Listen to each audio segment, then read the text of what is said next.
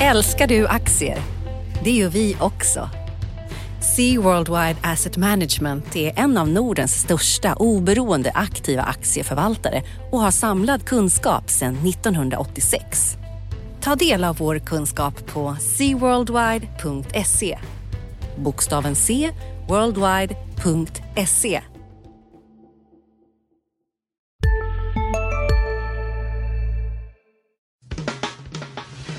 Analyspodden från Dagens Industri.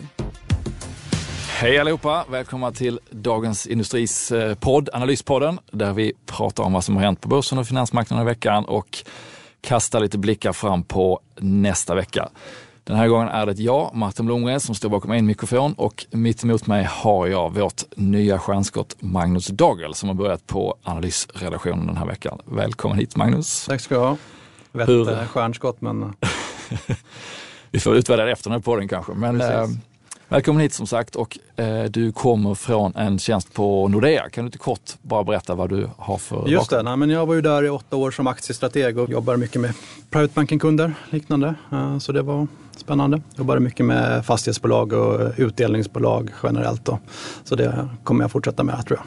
Just det, fastigheter är en, eh, en liten, eh, Det är en liten favorit. bebis för dig. Ja, just det. Ja. Du håller ju mycket på med industribolagen, eller hur? ja precis. Så att, eh, kombination där. kompletterar varandra förhoppningsvis. Då river vi igång med veckans händelser. Som vanligt har det hänt eh, mycket på börsen. Vi har haft ett vd-byte i Handelsbanken. Vi har haft en börs som har eh, hackat fram lite sidledes den här veckan, men generellt så kan man väl säga att det är samma, samma drivkrafter på börsen som det har varit tidigare. Det är låga räntor under lång tid. Det är eh, vinstutveckling i börsbolagen som inte är bra, men rapporten var åtminstone okej. Så att, jag vet inte, det, på kort sikt tycker jag det är svårt att säga några jättehot, även om det är hög värdering och, och de Inga här låga starka räntorna är otäcka. drivkrafter heller kanske. Nej, det är varken, varken drivkrafter upp eller ner egentligen. Men hur, eh, vad, vad- vad säger du inför börshösten? Nej men det är väl som du sa där, det är svårt att se kanske en liksom potential uppåt men kanske en neråt också. Bästa Mm. är väl kanske att det står och hackar lite, konsoliderar efter uppgången som varit ändå under, under sommaren där. Mm. Efter Brexit-chocken där. Det har återhämtat sig bra. Och det som händer hela tiden så fort det blir otäckt, som vi har pratat om många gånger här, det är ju att centralbankerna dyker upp och man, man inser att aha, de kommer att hålla räntorna låga länge, de kommer att köpa obligationer och understödja marknaden. Så att samma läge egentligen på, på börsen som de senaste veckorna. Eh, och som du var inne på Brexit där så har det kommit ytterligare bevis under veckan på att eh, katastrofscenariot verkligen inte har eh, infallit utan eh, den brittiska detaljhandeln kom med, med sin eh, försäljningssiffra för, för juli, alltså första månaden efter omröstningen då, den steg 1,4 procent. Analytikerna har räknat med 0,1 så att förutom huspriserna i London så är det egentligen inte så mycket som har eh, drabbats negativt. Nej, nästan positivt. Jag menar, räntorna har ju kollapsat under sommaren. Jag menar, den svenska tioåringen är nere på tre punkter och tyska tioåringen är ju negativ, vad är det, 20 punkter. Så Mm. det är ännu lägre räntor. Ännu svårare att få avkastning på sina pengar helt Mm. enkelt. Och baksidan av det myntet är ju då de som ska förvalta våra pensionspengar, att de får ju inte så mycket avkastning heller när de sätter pengarna i obligationer. Så att, eh, det byggs ju upp någonting potentiellt otäckt när, när våra långsiktiga pengar inte eh, får avkastning. Mm. Nej men eller hur, man börjar bli lite orolig för sin pension där en Mm. vacker dag. Och eh, risken är ju då att folk börjar spara mer istället för att konsumera och, och att man motverkar egentligen syftet med, ett av syften med, med räntesänkningarna. Mm.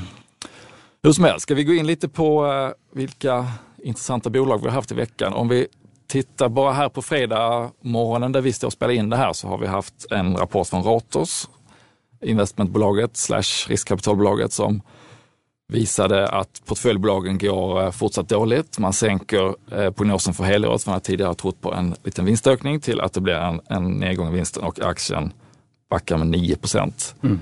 Fortsatt tufft för Ratos. Ja, och det är både ny ordförande och vd som man inte riktigt vet vad de ska hitta på.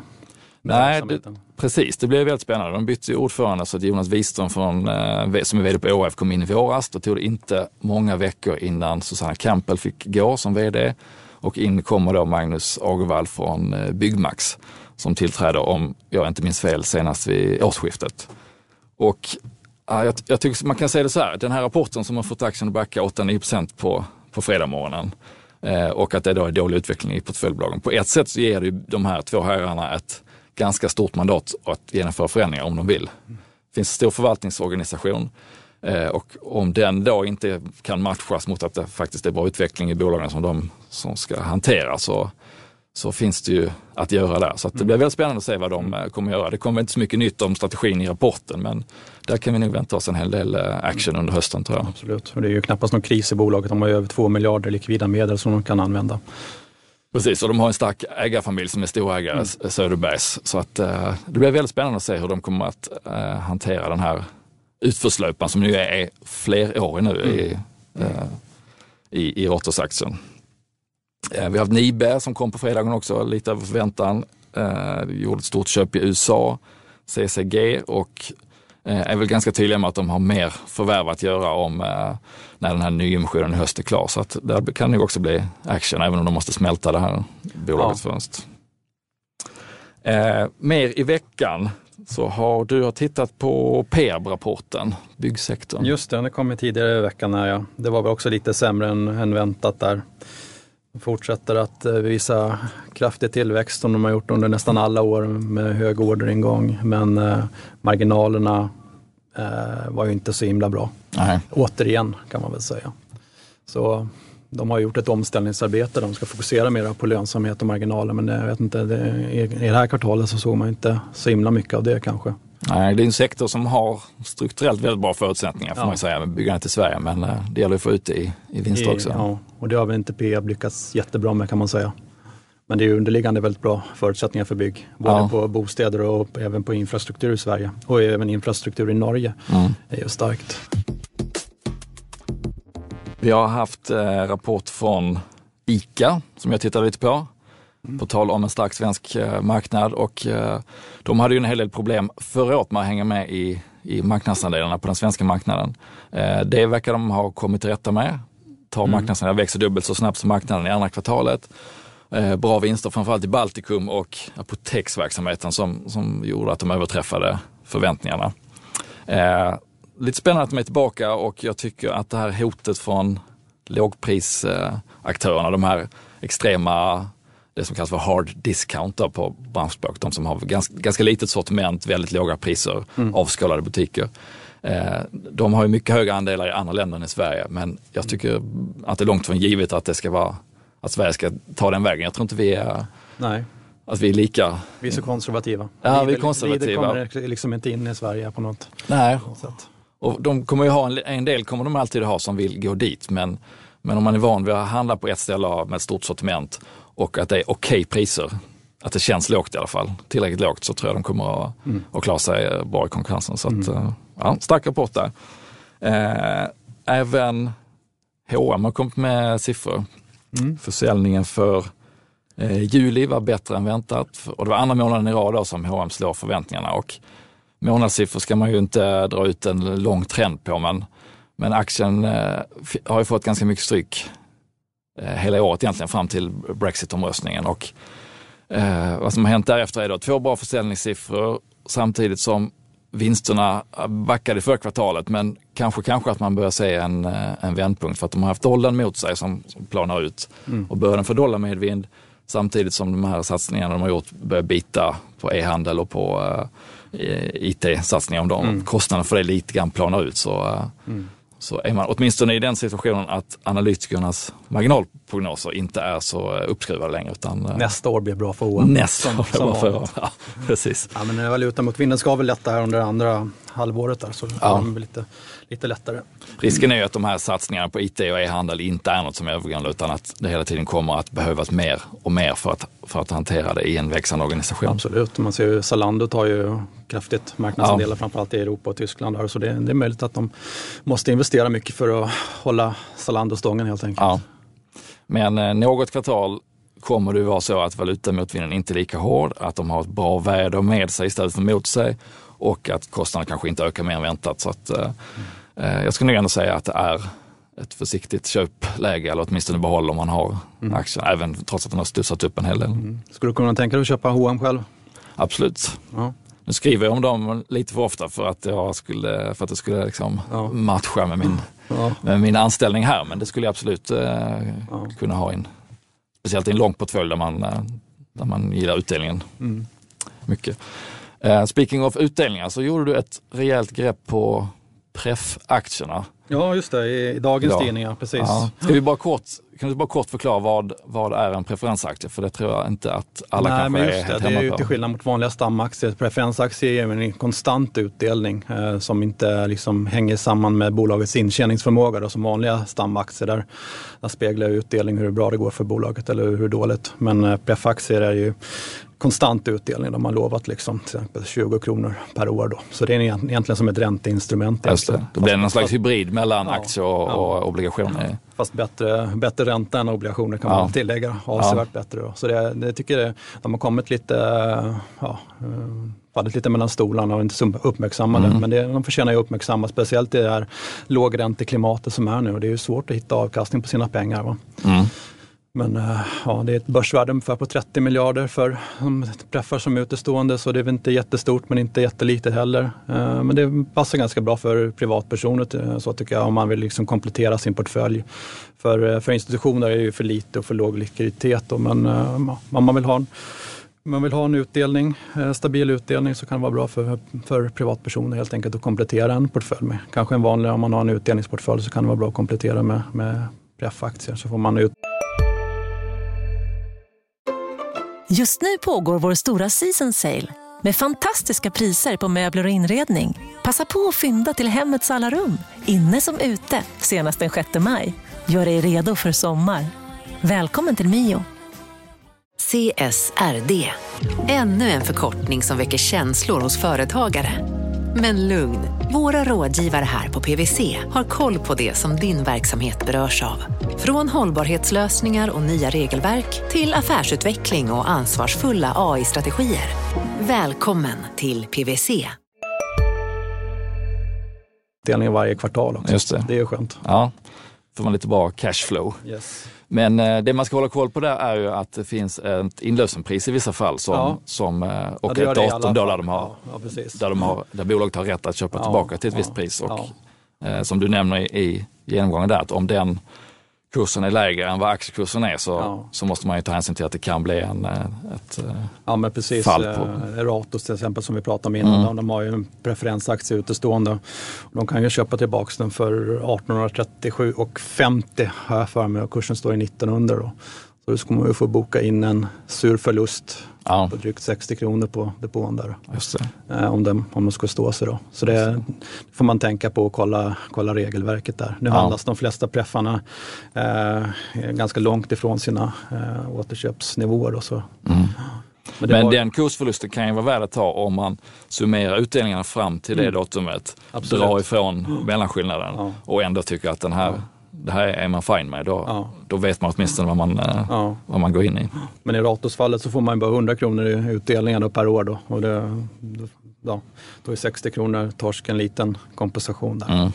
Just Så det det. får man tänka på då. Men det. som jag skriver i tidningen idag så är det ju vettigt att kombinera ihop en portfölj med, med, med, med en preffar. Då liksom sänker man ju risken helt och man kan kombinera olika fastighetstyper till exempel. Då. Mm. Så då blir man bara exponerad mot, mot förändringar i avkastningskraven egentligen då, eller räntenivåerna då, i, i stort. Då. Just det. Så vill man ha en fin, fin portfölj som ger 6,8 procent så är det bara att eh, titta i fredagens eh, Dagens Industri. Just det. Ja, det är ju fantastiskt egentligen med tanke på räntenivån. Då. Ja. Gott, vad har mer hänt i veckan? Vi har haft en rapport från Scandic Hotels, Just det. eh, ett bolag som jag tittade på när de noterades i december. De, de har varit utanför börsen i många, många år eh, eh, men kom tillbaka i december och jag var väl inte jätteuppspelt över värderingen då som jag fick till ungefär P tal på 16 om man eh, de kommer från ett riskkapitalbolag, där det är alltid stökigt med balansräkningen och vilken skuldsättning och räntenett räntenetto de kommer ha. Men grovt sett så tyckte jag att de handlades på ett P tal på 16 på den snittet av intervallet de noteras på.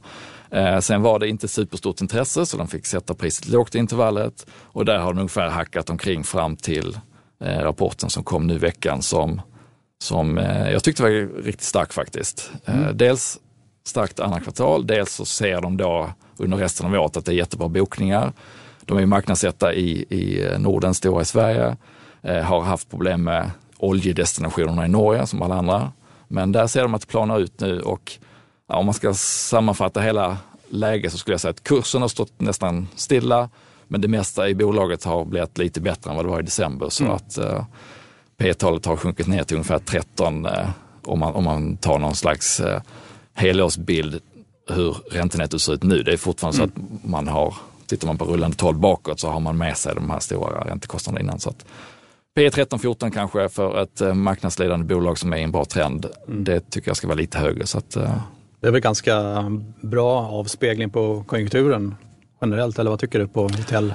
ja, men det, Då är det ju högkonjunktur i Det är högkonjunktur Norden, och, precis, och det är Norden som, som sticker ut jämfört med många andra länder. Och, men oljan har ju då varit ett problem i Norge, men om det ankaret släpper lite grann eh, samtidigt som Sverige fortsätter gå bra så är det svårt att se på kort och medellång sikt att det ska bli eh, något negativt där tycker jag. Så att, eh, Samtidigt är ju hotell väldigt konjunkturkänsligt. De är Det konjunkturkänsliga. är väl det första som viker. Då. Det finns den här strukturella frågan med Airbnb och, och att man, att man eh, utmanar hotellen på många olika sätt. Eh, Men det som, det som är lite intressant med Scandics modell är att de delar en del åtminstone av risken med fastighetsägarna eftersom eh, hyrorna baseras på, på omsättningen i, det. i Scandic. Och bland annat eh, Pandox då, som du vet att du har tittat lite på. Ja är men precis, de rapporterar ju också här i, i veckan. Jag skrev lite om dem i var det, gårdagens tidning. Eh, och de rapporterar också starkt, precis som uh, stark utveckling i Norden här. Fick ju tyvärr ta en liten smäll där i, i Belgien efter terrorattentatet där. Men, men återigen där så är det ju en stark marknad och Mm. vinsten ökar väl, var det 27 procent för, för fastighetsdelen där då. Så där, där speglar ju, de lever ju nästan i den bästa av världar. Dels Mm. på fastighetssidan som är ju väldigt eh, starkt nu då och eh, även på hotell då. Så de har kom- kombination av två bra Ja. världar egentligen där då. Men eh, tyvärr eh, Pandux har ju gått väldigt bra här. Den är ju upp nästan ja, 60 procent sedan ja, förra sommaren då när Ja. börsintroducerades. Så den handlas väl på drygt 40 procent premie mot bokförd substans då nästan 20 gånger vinsten. Då. Så det, det är lite högre värdering än, än, än Scandic Hotels. Då. Ja, ja, får man säga. Men jag tycker man generellt så ska man inte underskatta det här att, att vara marknadsetta Nej. eller stark tvåa, men, men helst etta. Mm. Eh, vi ser det i ICA här, hur de snabbt kommer tillbaka. Mm. Det är Scandic. De har sin storlek som gör att när man ska boka in konferenser eller sådär, att man har liksom hela nätverket. Och nu har de även köpt Rika-kedjan sedan ett, två år tillbaka i Norge.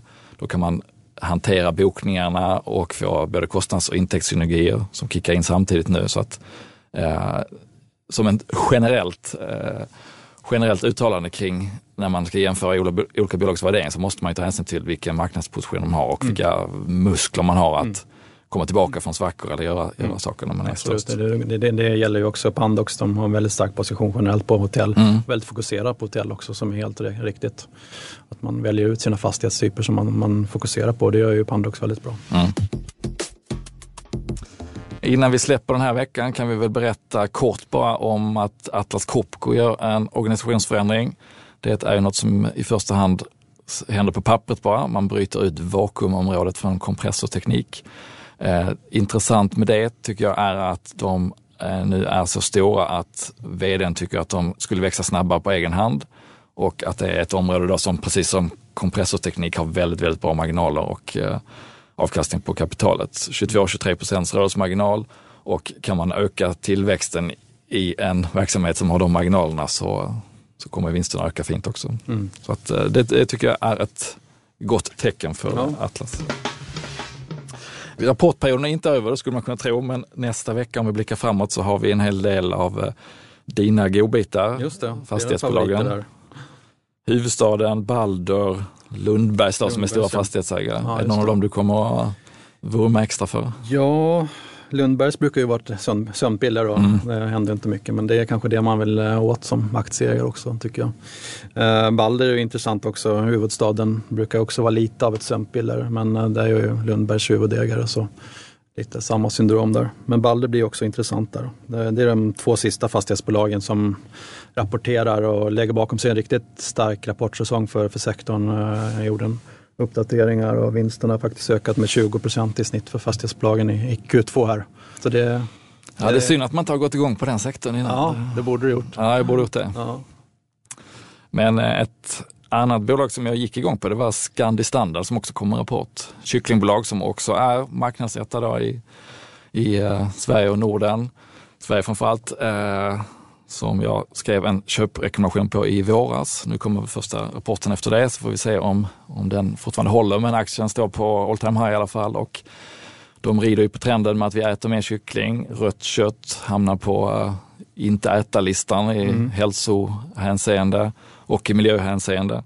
Så att, uh, det blir intressant att se tycker jag. Aktien har uh, gått starkt där. Den var lite trög början där efter introduktion men nu har den börjat Precis. komma igång här. Den är, jag har ingen siffra på hur mycket den är upp men den var väl upp en 50 procent från introduktionen i våras och sen har den fortsatt upp lite så att uh, det var ett, ett bra, den har lyft. Mm en hel del småbolag också. Aktietorget, NGM och eh, First North, där kommer, eh, kommer det massor med bolag och ett bolag som jag tycker blir intressant att titta på är Kopparbergs bryggeri mm. som kommer på torsdag tror jag. De är inte så små längre. Nej, i varje fall inte börsvärdesmässigt va? Nej, jag tror de är uppe på 5 miljarder ungefär och eh, eh de här mm. stjärnförvaltarna på Dino Gaga har hittat bolaget. Mm. Och värderingen är ju hög om man tittar till eh, P-talet numera, det var den ju inte mm. innan. Var det 30 eh, gånger vinsten nu? Ja, jag, jag, tror att de ligger på ungefär 10 i vinst per aktie mm. rullande 12 månader bakåt. Så det är ungefär 30, 30 gånger, men de växer jättesnabbt. Den stora, stora jokern här är ju att de går jättebra i Storbritannien där deras cider går åt som, som smör. Mm. Men pundfallet som ju kom i slutet på kvartalet då, kommer ju att synas en del i kanske andra kvartalet men framförallt i tredje. Så att, mm. eh, det skulle vara väldigt intressant att läsa mycket om det i rapporten men ja, deras tre till fyra sidiga rapporter brukar inte innehålla speciellt mycket information tyvärr. Men, eh, tror du engelsmännen kommer att dricka mindre cider nu när de inte är med i EU? Eller? Nej, det tror jag inte. Nej. Det bör ju inte påverka egentligen efterfrågan alls, men, det, men de har ju en stor pundexponering och hur mycket den har lyft vinsten innan vet man inte. Men nu kommer man kunna räkna lite bakvägen kanske när den när pundet har fallit så här kraftigt. Så att, mm. Eh, det, det, tycker jag är det mest intressanta av småbolagen den här veckan. Mm. Eh, på makrosidan så har vi lite preliminära inköpschefsindex för augusti, IFO-index i Tyskland, också en bra konjunkturmätare och för alla Fed-watchers så är det bara att förbereda sig på den årliga Jackson Hole-konferensen på nästa helg och Janet Yellen kommer så vitt jag vet att prata på fredag. Mm. Mm. Så det blev, väl, eh, det blev väl den stora hållpunkten för alla som vill, vill försöka förutspå hur Fed kommer att agera med räntehöjningar eller inte räntehöjningar under hösten. Mm, det blir spännande. Ska vi runda av för den här veckan? Ja, tycker jag. Köra nästa vecka igen. Mm. Tack för den här gången. Tack, Tack för att ni lyssnade. Hej. Analyspodden från Dagens Industri. Podden redigerades av Umami Produktion. Ansvarig utgivare Lotta Edling.